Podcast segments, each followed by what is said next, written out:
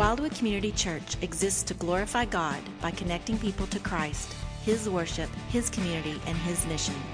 To contact us or for more information, see our website at wildwoodchurch.org. Well, good morning, Wildwood. Yeah, I'm glad we've got a chance to be together today and excited that we're going to have a chance to open up God's Word together and look into that. Uh, we are going to be in Romans chapter 10 today. If you've been with us the last several weeks, you know that we're in the midst of a series that is based out of the book of Romans, chapters 9 through 11, a series that is focusing on the security that we have in our salvation in Christ. That we can know that we have eternity ahead of us with God if we have professed faith in Christ. And we know that not just from the promises of God though he certainly has given us those promises. And we know that not just from the empty tomb, though certainly Jesus is resurrected from the grave, but we know that by looking at how God has been faithful to his promises in the past. And when we look at that, how God was faithful to his promises to different parts of his family tree, we can see how God would be faithful to us. In other words, by looking at how God is faithful to the branch of his tree that are the people of Israel, the Jewish people, how he has made good on those promises, we can have a confidence that God will make good on his promises to us and that our salvation is indeed secure. And so we've been walking through Romans chapters 9 through 11 that focus us on this truth. And today we're going to be in Romans chapter 10, verses 5 through 21. But before we look at those verses together today, I want to just ask uh, a, a question of you. And that question is this When I say the word accessible, what do you think of? When I say the word accessible, what do you think of? Now, for, for some, when I, I say that word, you're thinking of all different kinds of things. But I think for many of us, when I say the word accessible, uh, you think what I think of, and that has to do something with those with disability having access to things that the rest of us experience normally. Things like ramps inside of, of hotels and, and restaurants and shopping malls and schools and churches that make it possible for those in wheelchairs or those who need some help getting around to, to access uh, the things that all of us enjoy. Well, thankfully, we live in a country that has the Americans with Disabilities Act so that this access is available in public places uh, to all people. And, you know, sometimes we, we're aware of those things, we see those ramps, but we forget how important they are until we're the one who needs it. Uh, for many in this room, um, we don't need it all the time, but for some in this room, you have a member of your family or you yourself that, that utilize those ramps and those, those paths often, but for the rest of us, it only happens occasionally. I remember a few years ago when I ruptured my Achilles tendon. Um, I, I, had some surgery to repair that, and for a season of time, I, I, needed some help getting around. I was on crutches. I remember going out to a, a shopping mall and, and moving around that shopping mall on these crutches, and suddenly that ramp did not look like a waste of space to me anymore. It was a very valued piece of real estate because it allowed me to get where I needed to get. When I think of accessibility, I think of those things. Now, here's the point today as it relates to Romans chapter 10. What we see in Romans chapter 10 is that God is proclaiming that salvation is accessible to us. Salvation is accessible to us. And, and here's where it connects with the story that I began with. All of us have a fairly significant disability. All of us are are unable to access salvation on our own strength, we need God to provide another way. We need Him to make an accommodation. And God has done that. He has made salvation accessible to us by providing a way for us to connect to Him through Christ.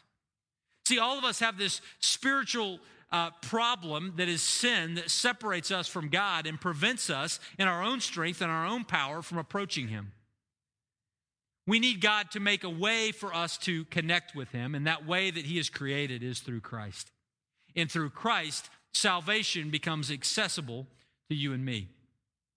And today, what we're going to see in Romans chapter 10, verses 5 through 21, is how God has made salvation accessible to us.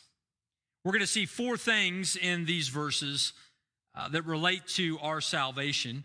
And I want to read these verses for us first, and then we'll back up and, and look at them a little more in depth. So, Romans chapter 10, beginning in verse 5, goes like this The Apostle Paul writes and says, For Moses writes about the righteousness that is based on the law, that the person who does the commandments shall live by them.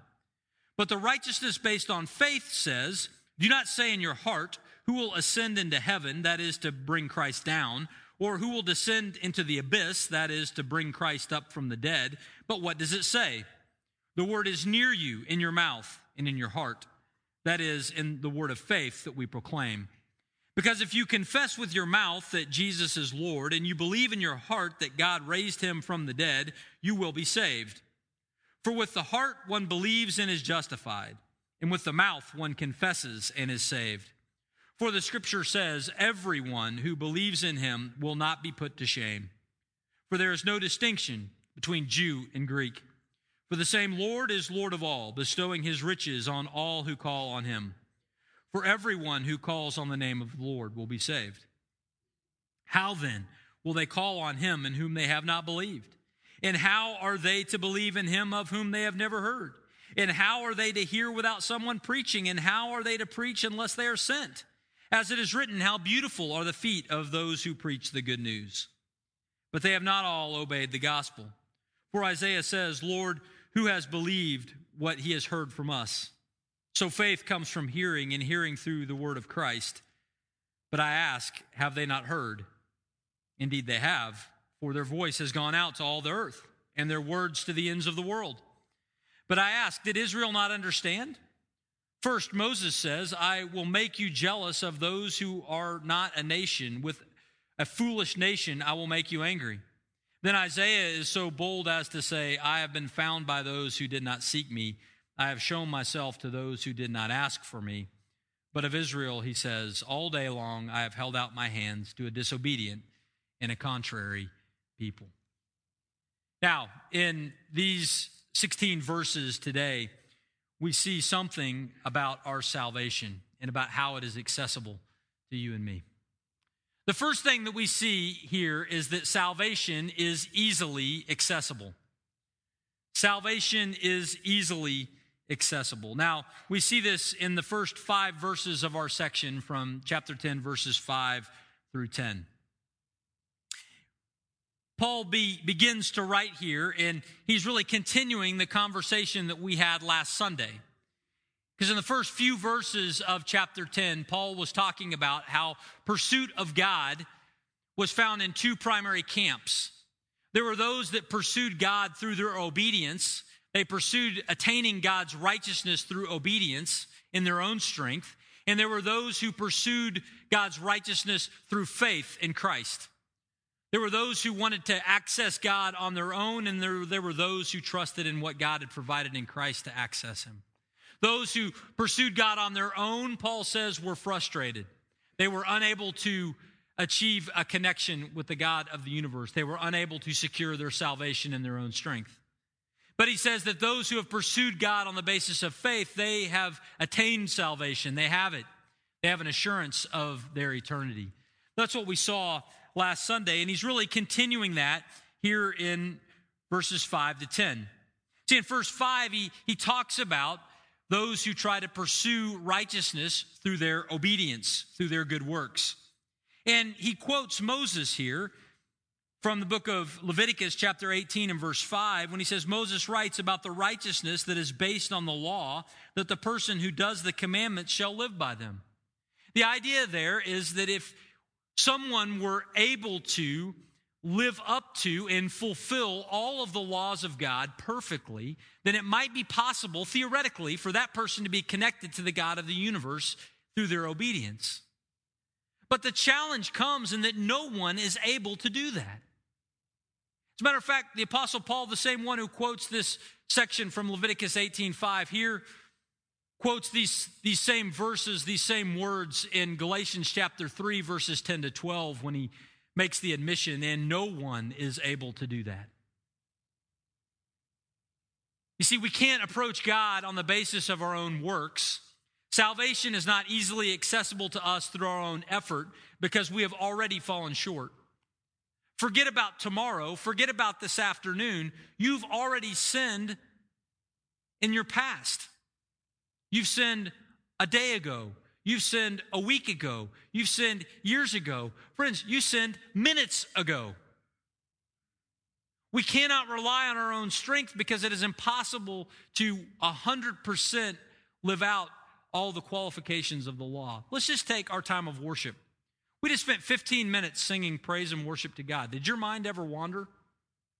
Were you ever thinking about something else? We're singing about the God of the universe. Did you ever begin to think about game seven? Did you think about your, your, your father, you wanted to get together with him a little later on? Did you think about, oh, I forgot that this is Father's Day and I need to go stop by TJ Maxx on the way home and act like I had it all the time? I mean, our mind wanders, right? We are sinful people. We're fallen people. We cannot approach God on the basis of our own efforts because we cannot live it all the way out. We will ultimately break God's law, we'll break his standard. And he mentions here in verse 5 that some have approached God on the basis of their own efforts. And the problem with that is they, they cannot live by them, they fall short. But he mentions that, that it is possible for salvation to become accessible to us because even though we cannot live out the law in our own strength, God has provided another way. And that way is through Christ embraced in us by faith. He gets into this in, in verse 6 and following. He says, The righteousness based on faith says, Do not say in your heart, Who will descend into heaven, that is to bring Christ down, or who will descend into the abyss, that is to bring Christ up from the dead. But what does it say? The word is near you in your mouth and in your heart. That is the word of faith that we proclaim. Now, I don't know about you, but when, when I first read those verses, they were hard for me to understand. Were those challenging for you?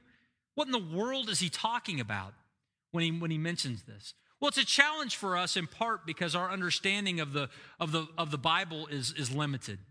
We might be familiar with certain passages of Scripture in the New Testament, but we might not be as familiar with passages of Scripture in the Old Testament. As a matter of fact, I talked after the first service with someone that grew up in an Orthodox Jewish background, and they recognized these words immediately. We had a great conversation about them because Paul is here quoting an Old Testament section of Scripture. He's alluding to Deuteronomy chapter 30.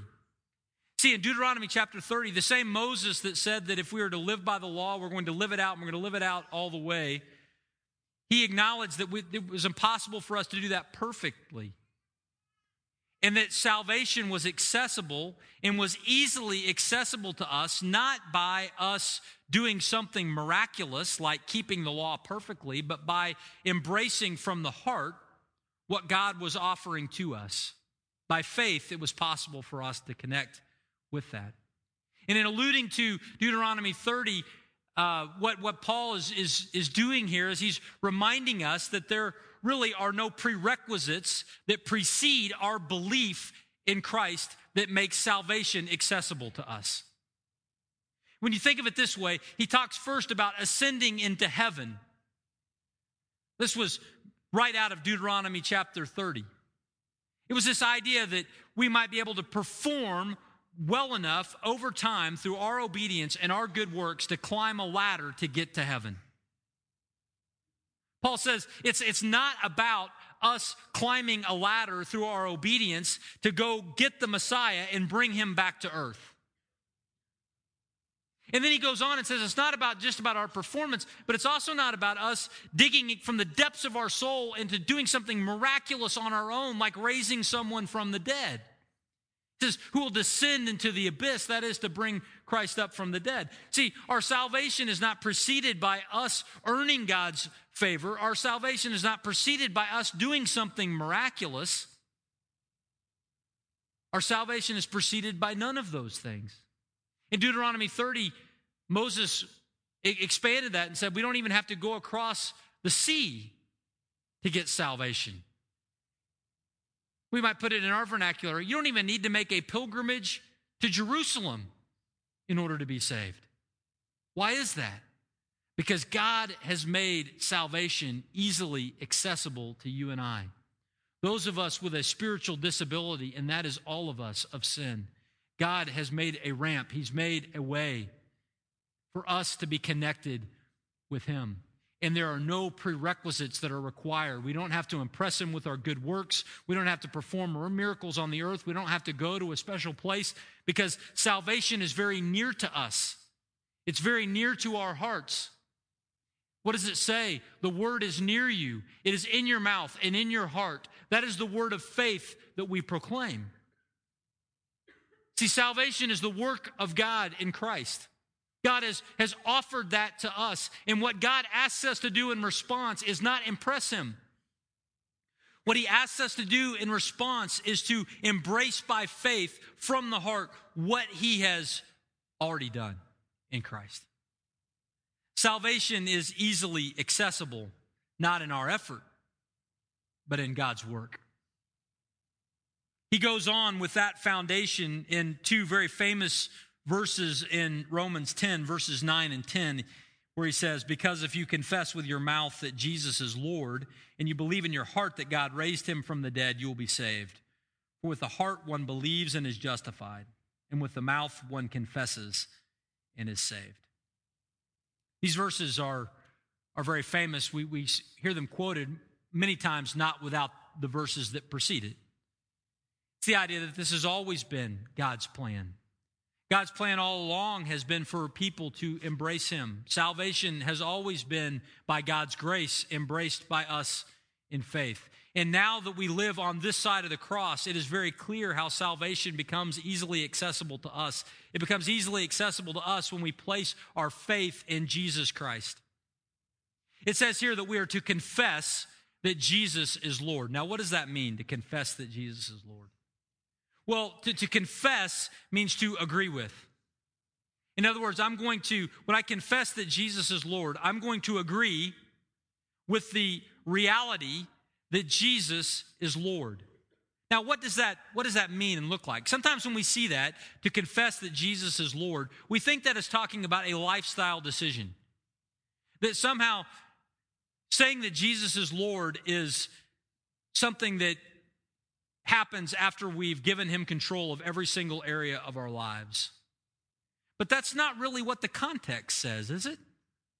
The context of this section of scripture is not talking about a lifestyle that is demonstrated over time. It's talking about how salvation is very near to our hearts.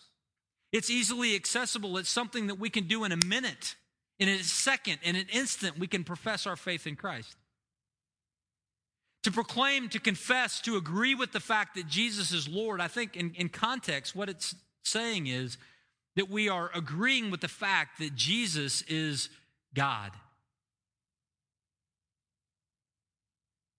In the, the context here of Paul's quotation of the Old Testament, Lord was a, another phrase that was used for God. It was a confession that Jesus was who he said he was, that he was the way of our salvation. This was important for Romans who lived in the first century because in the first century, the Romans had got this, this bold idea that Caesar was a god. It started with Caesar Augustus. Um, and, and it went on down from there. They were, they were proclaiming that their Caesar, their ruler, was a god.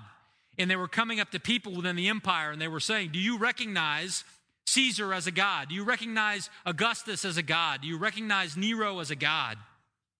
And what Paul is saying is, he's saying for the Christian, the question is not, is, Caesar, is Caesar God? The question is, is Jesus God?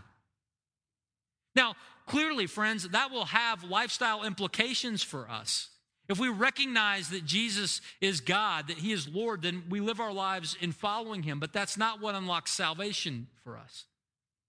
What unlocks salvation for us is through belief from the heart we agree with the reality that Jesus is God. He goes on and, and he says, not just confessing with your mouth that Jesus is God, but also believing in your heart that God raised him from the dead. This is what leads to our salvation. It's a belief in our heart. Verse 10 with the heart one believes and is justified, and with the mouth one confesses and is saved. We see those things, and sometimes we see that description as two separate actions. There's a matter of belief and confession, belief and confession. But we need to remember that Paul was a Hebrew of Hebrews.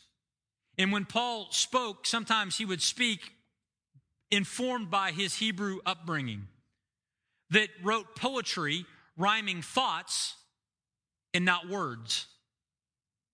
And in, in Hebrew poetry, sometimes you would put four things together like this in a couplet where you have one statement and then repeated here, and it was all designed to emphasize one single point. And that point is that what unlocks salvation for us, what makes salvation easily accessible to us, is believing in Christ. And, and confession was so intimately tied to belief for the Apostle Paul that he couldn't imagine separating the two. We believe it. We confess it to the Lord in prayer. We let those around us know because it's such wonderful news that that is a demonstration of the reality that someone has come into a relationship with God. See, friends, salvation is easily accessible for us. Salvation is easily accessible for you and for me, and it's found not in our works, it's found in Christ's work and what he has done for us. And we connect to that by believing from our heart and agreeing with the reality of who he is. Have you ever come to a point in your life where you have professed faith in Christ?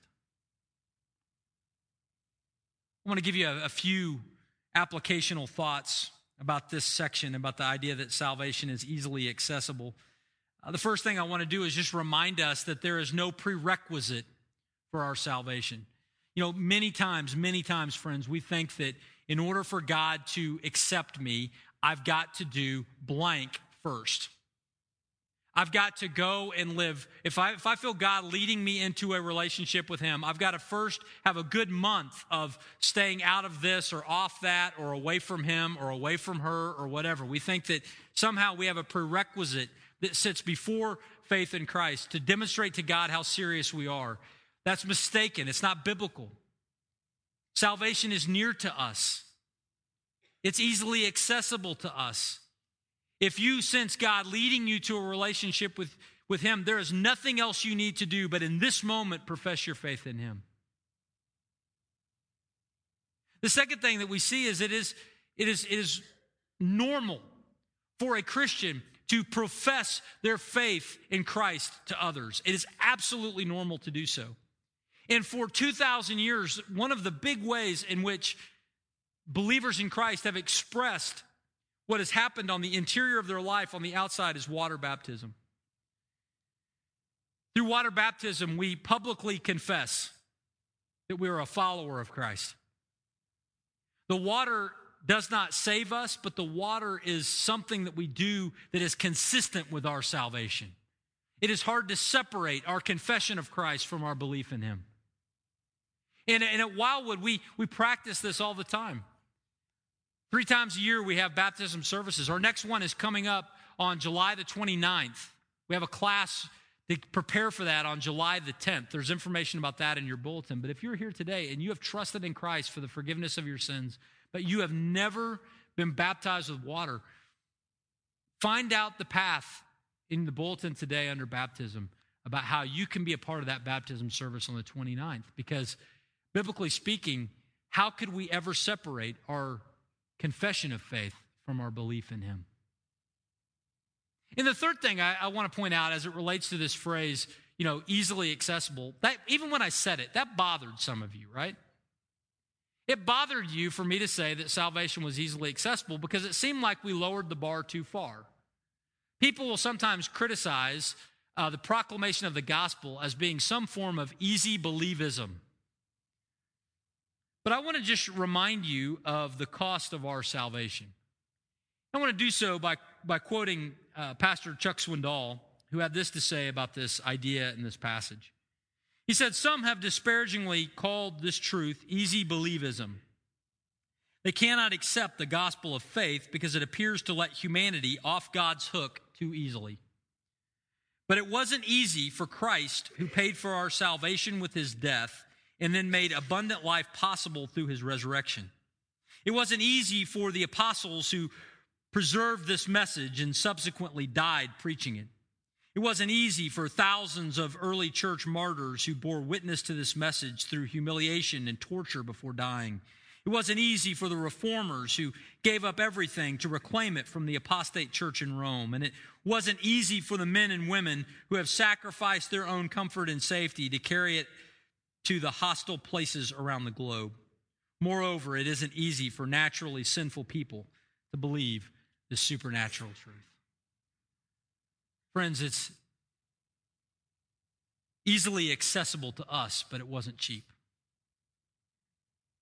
God has made it possible for us in this moment to trust Christ from our hearts. But it's through a tremendous demonstration of His grace that we got there. First thing that we see is that salvation is easily accessible. The second thing we see is found in verses 11 through 13, though, and that is that salvation is equally accessible. Salvation is equally accessible. In, in, verses 11 through 13, he's going to talk about the inclusion of both Jew and Gentile in one program, one plan of God, one opportunity for salvation. It's all found in Christ, and God is making this offer to both Jew and Gentile today.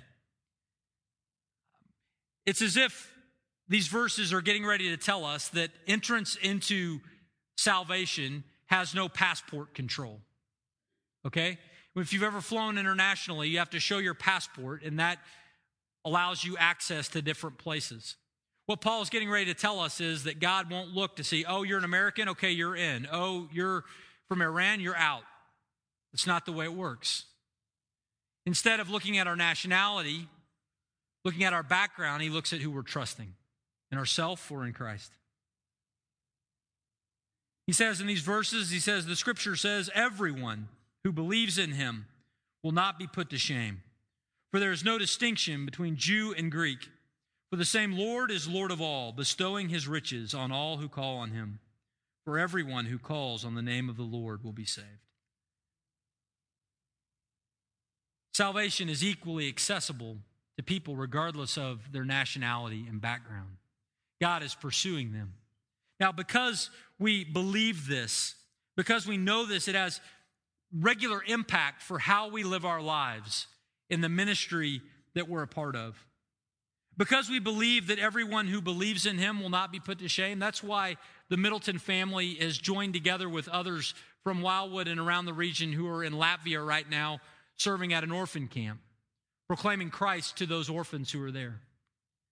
Uh, they're doing that because they believe that orphans matter to God.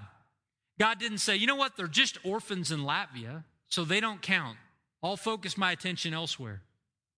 No, he said, everyone who believes in him will not be put to shame. Therefore, they're there proclaiming Christ among the children of Latvia.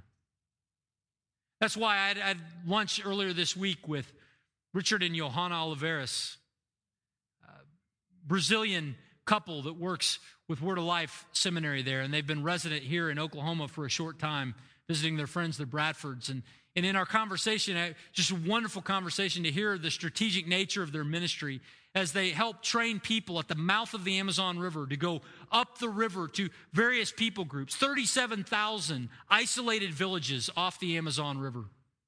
They call them the river people. Of those 37,000 isolated villages, there's at least 10,000 of them that do have no access right now to the gospel.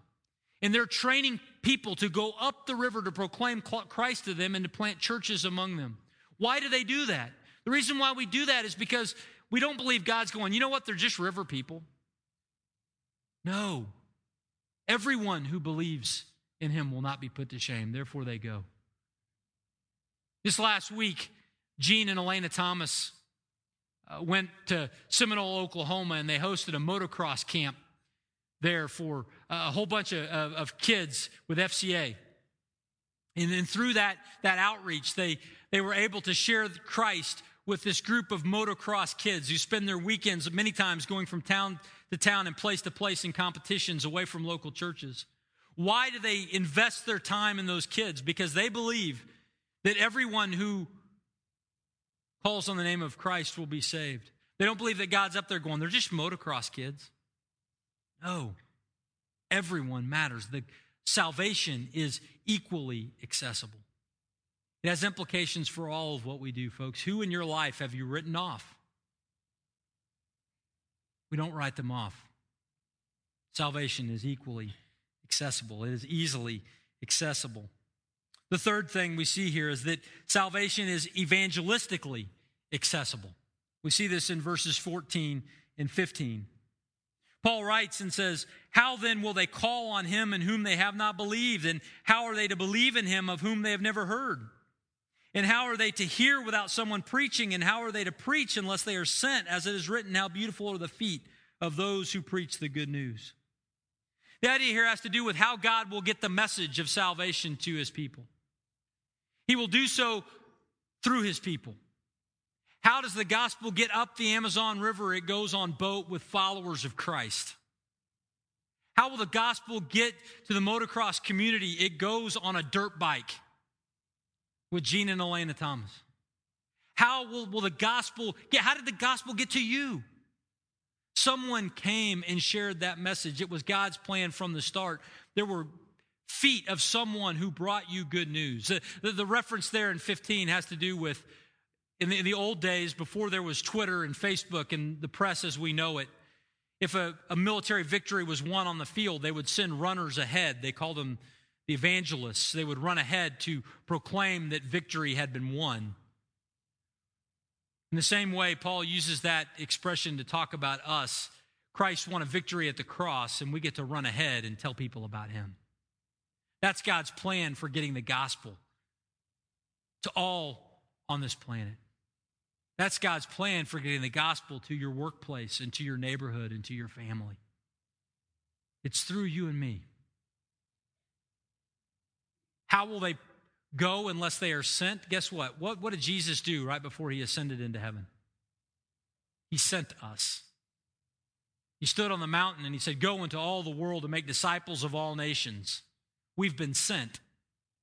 I'm just reminding us now of what God has already done. We've been sent to carry the good news of Christ to those around us. That's God's, that's God's plan. And when we go, many of you see this and you think it's your opt out clause because it says that, that there's preaching involved. And you're thinking, no, no, no, preaching, that's your job, Pastor. That's not my job. That's your job. And, and here, I just want to set you at ease. When you go and proclaim Christ in your neighborhood, you don't have to do so in 35 minute chunks. Some of y'all think I preach too long already anyway. Um, so here's your way of practicing that as a reality. You don't have to give a 35 minute sermon in order to preach Christ. You just run ahead and you let people know of the life that you found in him.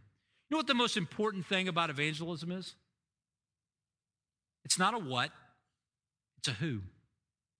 It's Jesus Christ, who is actively pursuing people already, going before us, and he's the one to whom we point. We can do that by inviting people to come and to hear his word preached and taught. We could also do so by merely sharing a testimony of God's faithfulness in our lives. Friends, what will you do this week to engage in God's call, to evangelistically make the gospel accessible, salvation accessible to those you know? See, salvation is easily accessible, it's equally accessible, it's evangelistically accessible. But here is the, the sad reality it is often rejected. Despite God making it accessible to us, the gospel is often rejected. And Paul reminds us of that as he, he talks about and quotes a number of Old Testament passages that refer to his fellow countrymen Israel's rejection of the gospel. But what is said here of Israel by application falls on many who have rejected Christ in his offer of salvation. Right here, beginning in, in verse 16, he says, But they have not all obeyed the gospel. There's a rejection of the gospel that has happened. For Isaiah says, Lord, who has believed what he has heard from us? Then he goes on, so faith comes from hearing, and hearing through the word of Christ. But I ask, have, have they not heard? Now, I think this is an interesting thing because what he's saying here of the uh, of the Jewish people and what is true of many who have rejected Christ is that the message has gone out. They just they just didn't hear it. They heard it, but they didn't hear it. Let me give you a, an example that maybe will make some sense of that. Um, today is Father's Day. And, and one of my great desires for Father's Day is to watch game seven of the NBA Finals tonight.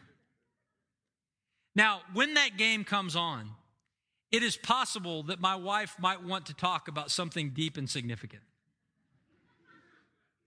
If that were to happen tonight, I'm going to confess in advance that though I might hear it, I might not hear it. I'm sorry. And a similar thing happens spiritually. I mean, you could not live in the nation of Israel and not be familiar with the Old Testament prophecies. You could not live in the nation of Israel and not know that there was an empty tomb where Jesus had once been buried. You couldn't have lived in the nation of Israel and not known someone or heard something about this carpenter who was resurrected from the grave or knew that he walked on water or he fed 5,000 or that he caused Lazarus to rise from the dead. You couldn't have missed that. It, there was noise around, there were words around, but they just, though they heard it, they didn't hear it. Paul quotes Psalm 19, verse 4, he says, Their voice has gone out to all the earth and their words to the ends of the world. In direct context in Psalm 19, he's talking about the testimony of nature. But what Paul is really saying here is that the testimony of Christ and who he is, the fact that he is God, he is resurrected from the grave, that that testimony is as pervasive in Israel as the fact that there's a God at all. And yet they didn't hear it. They rejected. And many today have rejected as well. 19, I asked, that Israel not understand? First, Moses says, I will make you jealous of those who are not a nation. With a foolish nation, I will make you angry. The idea there is that God is continuing to pursue his, the Jewish people. And he's doing so right now primarily by wooing them back to himself with a hope that they would become jealous of the relationship that God has with the church. Verse 20 Isaiah is so bold to say, I've been found by those who did not seek me. I've shown myself to those who did not ask for me.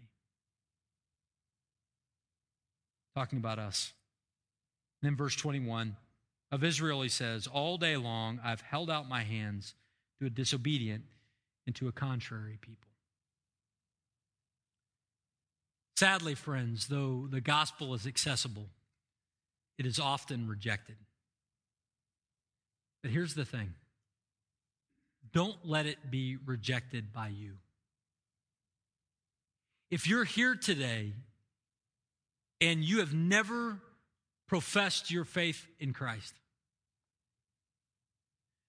but you feel leaning into this conversation. Know that God has gone before you to make a ramp to make it possible. God has made the gospel accessible to you.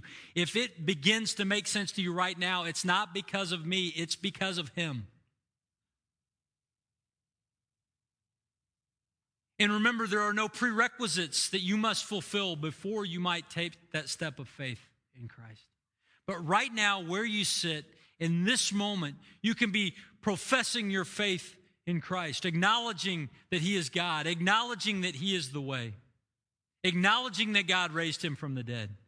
And if that's the case, then in this moment, the gospel that is evangelistically and easily and equally accessible will be applied to you, and you will have salvation and security forever. We just would trust Him. Friends, we're going to end the service today in a special way, and I want you to stand as we get ready to do so. Because publicly and collectively, I want us to end the service by professing our faith in Christ. And we're going to do so through song. Remember in, in Romans 10 8 and 9, it talks about if we profess with our mouth that Jesus is Lord and believe in our heart that God raised him from the dead, then you will be saved. And we're going to sing together the refrain of a song that says, Christ is risen from the dead.